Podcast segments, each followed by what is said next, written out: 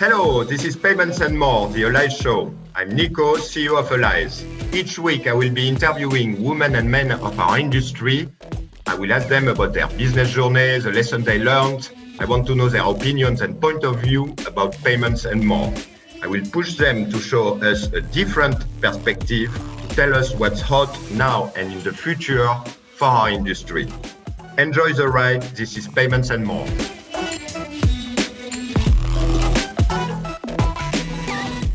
Today, our guest will be Elodie Trichet, 18 years in experience in payment, uh, 10 years of those 18 at Adyen. So, what else can we ask in order to understand better Asia? Elodie is based in Singapore. We will hear about how consumers are thinking in Asia, how friction is not that important. We will also speak about those local PSPs that are growing and going cross-border. We see the hurdles of regulation in some of the specific Asian countries. All this today with Elodie. You will also have the opportunity to win one week trip to Ibiza for two, as in each of our episodes.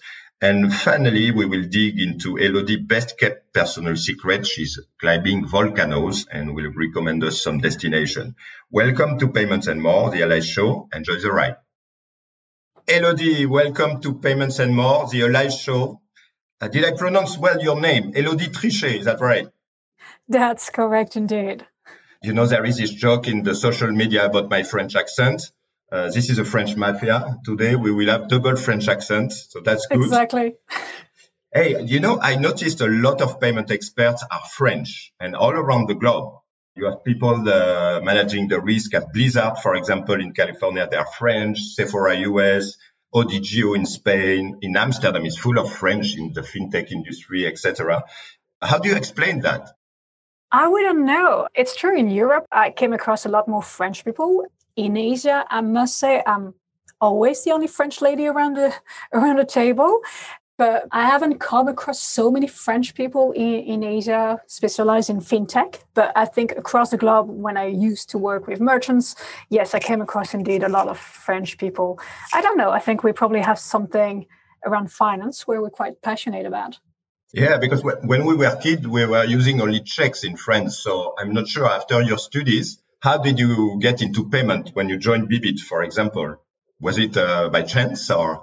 It was absolutely complete coincidence. I met my future husband at the time who was living in Netherlands. I was living in Paris, decided to find a common ground and I decided to move to the Netherlands. And Bibit was one of the job that was offered to me.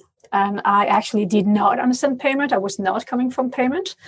But I actually find it quite fascinating that I did not really understand what was an issue, an acquire, and I decided to take a shot and give it a go. And I got quite addicted to it. I think there's always this thing in payment that when you start in payment, you'll never get away from payment. And that's probably what happened to me. So 18 years after, you, have 18 years of experience in payments. Only 15 are required to be on this show. So that's perfect. You started with Bibit, then moved to WorldPay, I suspect with the Bibit platform. Then you've been at Adyen during 10 years, establishing uh, all the strategic partnerships of Adyen. And now you're based uh, in Singapore. You've worked for Airwallex and you just joined the Allies team. I'm super happy to speak uh, with somebody based in Singapore. Is the future coming from Asia? Why did you go to Singapore? So I was already after the expansion of Latam, I started focusing on APAC. So I was traveling back and forth for a few years already. And at some point I felt that relationship really matter in APAC and, and me going back and forth was not sufficient. So obviously I got the opportunity to move to Singapore and it made a lot of sense for actually doing partnership. So that was a no-brainer. So you know all our guests get an award. We are we are giving them an award. We are going to praise you from one minute. This is the only moment of the show where you cannot speak. I don't know how many LinkedIn uh, you have, but setting up the partnerships at Adyen seems glamorous, but in fact, I know that you've been a lot, a lot on the ground to scoot and to sign those partnerships. You've been there. So many people speak uh, uh about putting a foot in Asia without actually going to Asia. uh, I must praise you for that because I know you've been traveling a lot. How many countries did you visit in Asia? How many bankers did you meet? That's a good question. I wouldn't know, to be honest. But yeah, it, it has been uh, some hectic traveling in APAC. I think I, I sold to my kids initially moving to Asia would reduce my travel. It actually tripled it. But no, it, it is fascinating to have the chance to travel across so many countries. I've traveled from New Zealand to up to Bangladesh, up to, of course, Korea, Japan, and any country which is in the middle. So, Elodie, consumer first, how are those Asian consumers when it comes to pay? Uh, is it different in every country? Is it roughly the same? No, it's very different per country. We've got some, of course, very heavy card market like Singapore, Hong Kong, Australia. And then you have some very cash driven country or unbanked country you know in philippines for example they're using also pawn shop to make payments uh, which is very surprising. It's not about gold it's about maybe paying with a chicken or paying with very something. They have 4500 islands and obviously payment is not that well distributed. And in indonesia they have cash uh, which is still very much the center of the economy and they have a lot of convenience stores so you walk to your 7-eleven to pay your bill so it's very frequent and then in china and other country like korea you have a lot of wallets wallets that are taking a big part of the economy are becoming very popular and it's a very digital economy so yeah, because I know you're going a lot to remote area, even for pleasure. You're meeting uh, local ethnies. Is everybody in Asia given the opportunity to have a way to pay, or you still have some remote area where it is really cash? Yeah, I think some some really remote area. I mean, like like what I was just saying about Philippines, four thousand five islands, and some islands are very small. They would not necessarily even have an ATM onto that island. So it will be mostly cash. And the way they do cash is not necessarily with a physical bank, but it could be your convenience store being serving you as a financial service so yeah it is it is still very much cash driven in a lot of remote area. So we've been doing some work recently in the b2b area because you you have all those fmcgs uh, that are uh, trying to sell either direct to consumers or they are delivering to very small shops in undeveloped country and it's still the person delivering that is taking the cash back to the FMCG. Do you see as well um, a sort of growing concern about digitalization of this cash in the B2B environment in Asia? Yeah, I think it has been there's been a concern it has been a concern on how do you secure it how do you make sure that cash move from a to b i think i've seen it with the people like a grab taxi or uber and how to pay the drivers or the driver collecting money but then they created like another little ecosystem has been built around that economy. And then they were a driver could be a collector of money or a driver, vice versa. Like it could be used also, also to collect money and move money from A to Z. So there's been company working, especially in Indonesia, on trying to find a way to make this work. Now it doesn't answer all the question, the digitalization, what you're referring to. I think there's still a lot of room for growth. There's still a lot of way to do that. I think where wallets come into the discussion are actually solving some of those problems where people might be moving the cash over wallets, so from wallet to wallet instead of traditional cash. So I don't think the whole economy is there yet in full digitalization. It is a concern a lot of companies are trying to find solutions. So I'm seeing that some merchants going to Asia prefer to choose the route of the marketplaces and to hand over all the management of payment to those marketplaces. Is it possible to be, uh, you know, a high penetration merchant in Asia only with marketplaces, or you need to have a website and sell direct? It depends, of course, the market you're, you're looking at. I think, of course, if you're targeting China, go joining a marketplace is is a good approach. I think it gives you a reach to the market that is is very significant quickly. Indeed, marketplaces here are becoming big, and they're becoming. I can see some European brand now being uh, present on websites like Zalora or Lazada, where I was not expecting them to be there before. I think what those marketplaces solve for them is one, yes, the, the payment, the payment part, as well as the logistic part, which is also not an easy part to handle. So I think it's a good approach. I think if you haven't solved the tax and the logistic part, it's a good complementary approach to your usual cross-border shipping or payments. Okay. So, you know, in Europe and, and in the US, uh, where our listeners are from, everybody knows Alipay and WeChat, who, who arrived to those markets uh, some years ago already. Alipay first and then uh, WeChat. I think at the beginning, everybody was saying, oh, they are going to roll out those payment methods, not only for Chinese consumers present in Europe, but for everybody, and everybody will be able to have a WeChat account or Alipay. Do you see that coming? Those ASEAN payment method uh, invading other countries or entering the race? Yes, I, I see it accelerating right now in Southeast Asia. So what you see, especially from Alipay, I think WeChat has been a little bit less aggressive into their international expansion. Alipay has been acquiring eight different wallets in, in, in Asia. So full acquisition for licensing and for acquiring their customers. And, and they brought all those wallets under one unique technical platform called Alipay Plus. So now one connection to Alipay Plus give you access to eight different wallets in from the Philippines to Thailand to Vietnam to all those complex markets. I know they've been making some very strong investment in some Nordic country wallets so it's not full acquisition. So I don't think we're there into incorporating those wallets into the mainstream platform. But I would think that at some point they will bring more wallets that they will acquire in Africa, in Latin America, into the mainstream platform. That's interesting because if I'm correct, those wallets, they have less risk associated than credit cards they are not necessarily more expensive. And if I'm not wrong, they, they also have a social media aspect around it and, and a larger environment than payment, for example, with, uh, with WeChat, right? Yeah, absolutely. To be honest, I can't really, you know, the, the platform, the Alipay platform, has good technical features. They allow you to do recurring payment. They allow you to do refund. They allow you to do you know one click payments. Uh, so there are a couple of features. They have good reconciliation services. They have decent settlement services as well. So from a merchant point of view especially when you look at thailand or vietnam having access to a wallet that have a decent infrastructure background that will give you proper reconciliation services and refund feature into cash market it is solving a problem. It does solve a problem.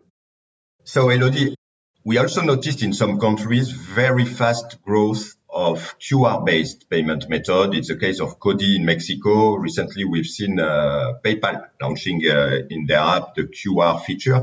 Is it something happening as well in Asia? Yeah, it is quite common here and it's growing quite rapidly. So, uh, like in Singapore, we have PayNow, and PayNow is a QR code peer to peer or B2C payments, and it's the online fast bank transfer. You have this in point of sale, like point of sale, you can pay by QR code uh, using all kind of wallets. I think, like in Singapore, we have at least eight wallets based on QR code. So, for point of sale, or I think point of sale is probably even more QR code than ecom. Ecom is still have way to, I think, to grow. Uh, there's still room for more development, but point of sale very much relevant. Okay, so when when I go to China and try to take a taxi, it's impossible with a credit card nowadays. Basically, you need to have WeChat, for example.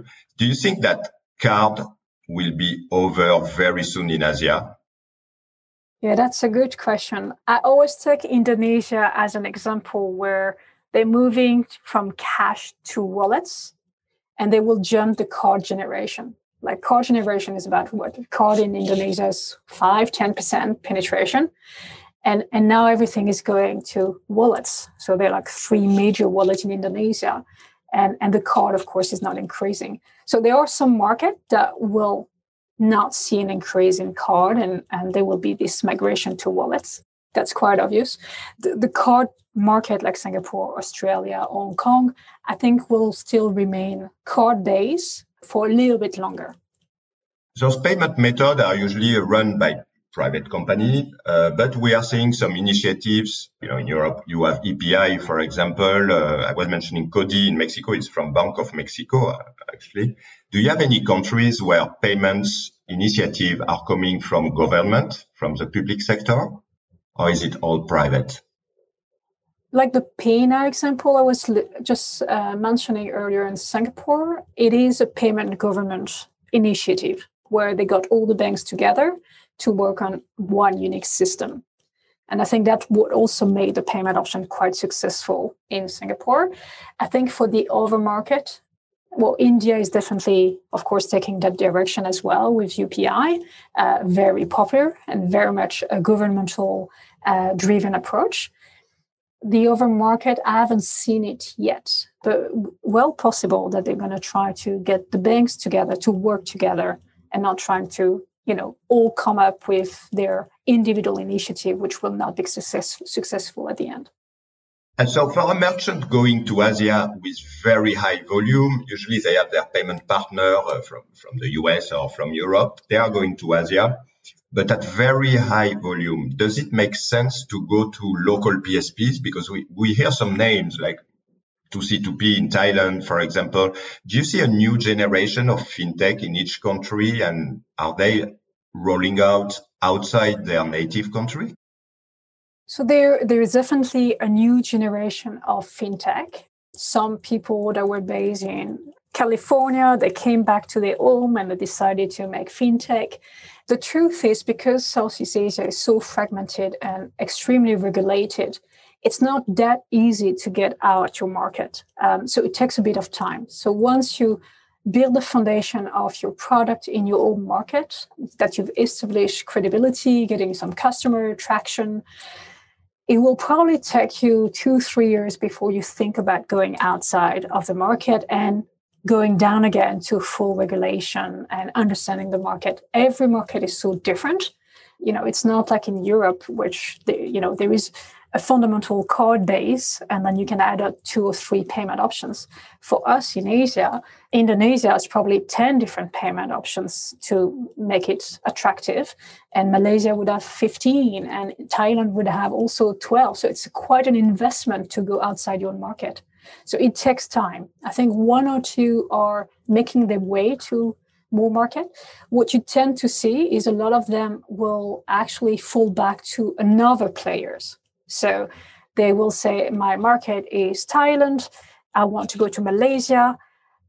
Instead of building it myself, I'm going to use a local provider. So you end up to have a gateway to gateway, which I think from a European merchant point of view, an American merchant point of view, it might not make a lot of sense from a stability point of view, from an efficiency point of view, to have a multiple layers gateways underneath. Hmm. And any of those players, so apart from the payment method we mentioned, the Alipay, the WeChat, uh, any of those payment processor have you on Europe one day in their roadmap or in the US, or it's really not in the agenda? So they they're exploring. Sometimes I did receive few requests from some of my partners in the past where they've asked if I could help them to provide acquiring services or payment options because they had local merchants that wanted to get to Europe or wanted to get to US. So I think they are exploring how to make it work. I don't think they are yet to the point of establishing an entity, truly understanding the European or the US market to fully localized. So I think they're more at the exploring t- stage and trying to find more partner to work with that will help them to offer some payment options or acquiring services. Okay. So the other day, for example, I was speaking with a very large US merchant, only US merchant, and they were doing their plan for international expansion. And they had a look at Europe so PSD2, the SCA, and they, they told me, look, it's too complicated. We are going to Asia first. It's easier. Is it really easier when it comes to regulations in Asia or again, it's very fragmented? It is very fragmented. It's slightly easier in the way that the regulator, most of the regulator, are not fully understanding fintech. So there's not a lot of rules around it. They are putting some rules. I mean, you've seen India the last few years, like coming up, the RBI coming up with new regulation almost like on a bi-monthly basis. Indonesia have been starting putting new rules as well. So slowly you see it coming uh, around data protection, about where the data should be stored, about where the money goes out the country. How do you deal with this? So it will come. For now, indeed, regulation is a little bit for certain markets a little bit more accessible, but it's moving fast. Good. Well, if uh, there is anybody with a doubt about regulation, you're Singapore based, so you'll be happy to answer, I'm sure, to, to our listeners. Your golden minute, Elodie. Every show we are giving our guest a golden minute. We are not speaking. And it's sort of game if you want. You imagine you're the president of the association of all e-commerce merchants in the world and you address them uh, at your annual conference and you're doing a call to action to those merchants when it comes to Asia? What will be your pitch? What would be my pitch? I would say come and explore Asia. Try to understand the local markets. Try to not see it from your American view or your European view, thinking it's just a card market and you can just simply do it with cards. Yeah, I think you need to explore. You need to get to know your customers, the way they pay. Very surprising behaviors in some markets and just yeah just really understand the market before you get there. Things are very different where where i'm sitting from my previous experience. Talk to all the players. It's a great it's it's a partnership market. It's a relationship market. You need to build strong relationship. It's not something you can only do via emails. So come visit understand the market talk to shoppers how they pay see them watch them in the stores how they sometimes top up two wallets to pay qr codes to get discounts and vouchers. Something i don't understand. It's not frictionless the way i know it but it's the way they like it because they like vouchers and they like cashback. Very popular in this part of the world.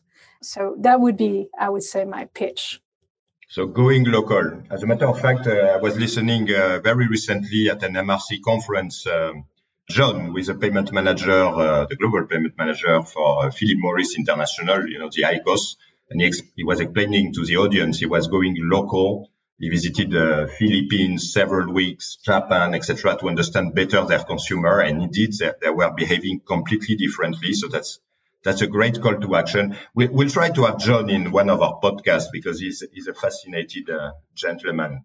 Now, before we get more personal with you, Elodie, we have a game, as you know, in every episode of our show. Time flies at, at the Ally Show. We already arrived at the time uh, of our game. So here is the game. I have a box on my desk with something inside related to payments, and the audience can guess what is in the Ally's box. There are some hints at every episode. You need to listen to the other episodes, of course, to have all the hints about this secret thing I have uh, on my box. And the winner with guessing what's inside the box will win a week holiday for two, two Ibiza from anywhere in the world. So that's worth trying. To play, they have to post their answer on our LinkedIn page and they can also leave a message on our web if they wish. And you can help this audience by asking me one question and I will answer by yes or no. Elodie, what is your question to help our audience? Mm, payment related. Can it be plugged or should it be plugged? Ah, that's a very, very good question. So, no. And that's one of my questions about this object, as a matter of fact, because it cannot be plugged. I have it for some years already, and it still has some electricity inside. That was a hint of today. Uh, remember to post your answer and to tag us in the LinkedIn page. And if you win, you are on your way to Ibiza.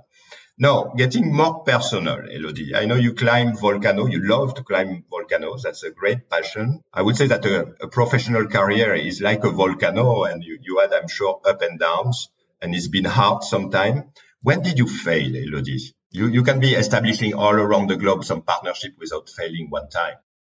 No, there's certainly a lot of failure in my career.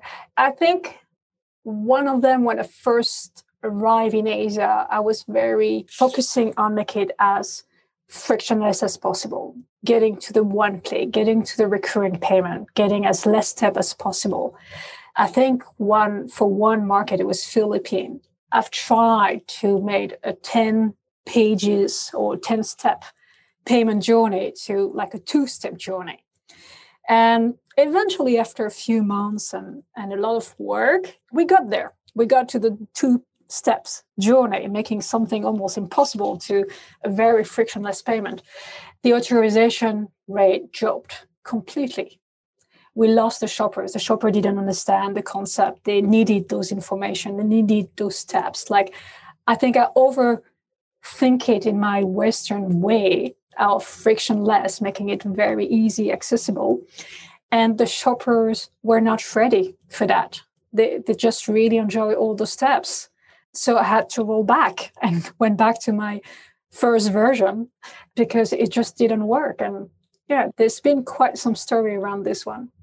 Well, I learned that in, in Korea, if the consumer don't see 3D secure when they pay by card, they tend to drop is that true, or is it uh, just a rumor? no, it, it is true. So the, the challenge is the local market. So card do not normally go through Visa Mastercard in Korea for the domestic market. It, it it's go on the local switch, and the local switch has a regulatory requirement to make a second factor authentication. So any local transaction have a second factor authentication. So when the shoppers start transacting on an international website, then they will be very much surprised that there is no second factor authentication. So they will be scared and they most likely will be dropping. We were speaking about volcanoes, by the way. Is there any hidden volcano you would recommend in Asia to climb? Yeah, so of course I do that with my kids. So it's not really about how high it is, it's about the experience and, and what we're trying to get out of that little journey. One that I really like in, in Indonesia, it's the Ijen volcano. It's uh, in Sumatra, very close to Bali. It's it's a beautiful volcano with an amazing story around the sulfur miners that you can go and watch at like 3 a.m. in the morning on how they collect sulfur in the crater of the volcano and I highly recommend that trip. Wow, we'll go there. Is there any present? Well, let's say Allies becomes very rich one day. I know you have two twins as well. You're traveling with your twins. What will be the ideal present we could, we could do to you? The last answer I got was uh, an expensive bottle of whiskey. I'm sure it's not the case for you. no, it won't be whiskey. What would that be? You know, my biggest present right now is like if I would be able to go back to Europe, which is not an option as we speak for the last year and a half. And that's probably the one really high on my wishing list as we speak. Now, I don't feel I need anything. I'm not a material person or anything. Um, I do love traveling. And yeah, or maybe a night at the Raffles Hotel, this colonial hotel, very famous in Singapore, which is amazing. It's beautiful. Yeah, maybe that could be a gift idea. I'm taking note, Elodie, to thank, thank you, you, for the podcast. is there anybody you really admire in the industry? I would say not really. The reason why probably I would say that is I do like to, in Asia, it's very difficult to find, you know, very I would say, or inspiring people across all the market. I do have my certain people I admire per market, some expert people that really understand and made me also understanding the market. So I do have like one name in every country that I really rely on and I really admire and for what they do locally but not truly on the on the global scale. I, I must say I've been a little bit outside the global scale, really focusing on my APAC market for the last six years. So I think that would be my answer. Mostly just local expert. So it's like the market, very fragmented uh, points of reference. Correct. Good, Elodie. We are reaching the end of this show. You can find Elodie, uh, therefore, on a volcano or getting in touch with uh, allies on LinkedIn. In our show notes, you will have uh, Elodie address. Do you have any one word of recommendation to the stakeholders listening to us? One or two words just to finish our show. Go local. I think go local would be my word. Go local. Thank you, Elodie, for being with us today. Thanks a lot for having me today. Thanks for joining Payments and More, the Ally Show. If you enjoyed the interview as much as we did, please share this podcast with your network Leave us a five star review, of course, and subscribe now to Payments and More in Apple Podcast or wherever you listen to your favorite podcast. This is the best way not to miss any episode with great guests. You can find more information about our guest today and how to connect in the show notes or on Ally's website. Last, I love to hear from you. Please let me know your suggestion for the next episodes, guests to interview, topics to address, or questions you'd like me to ask to our guests in our Ally's LinkedIn page or in the comment section of this podcast. See you in the next episode of Payments and More. I'm Nico. We are Allies.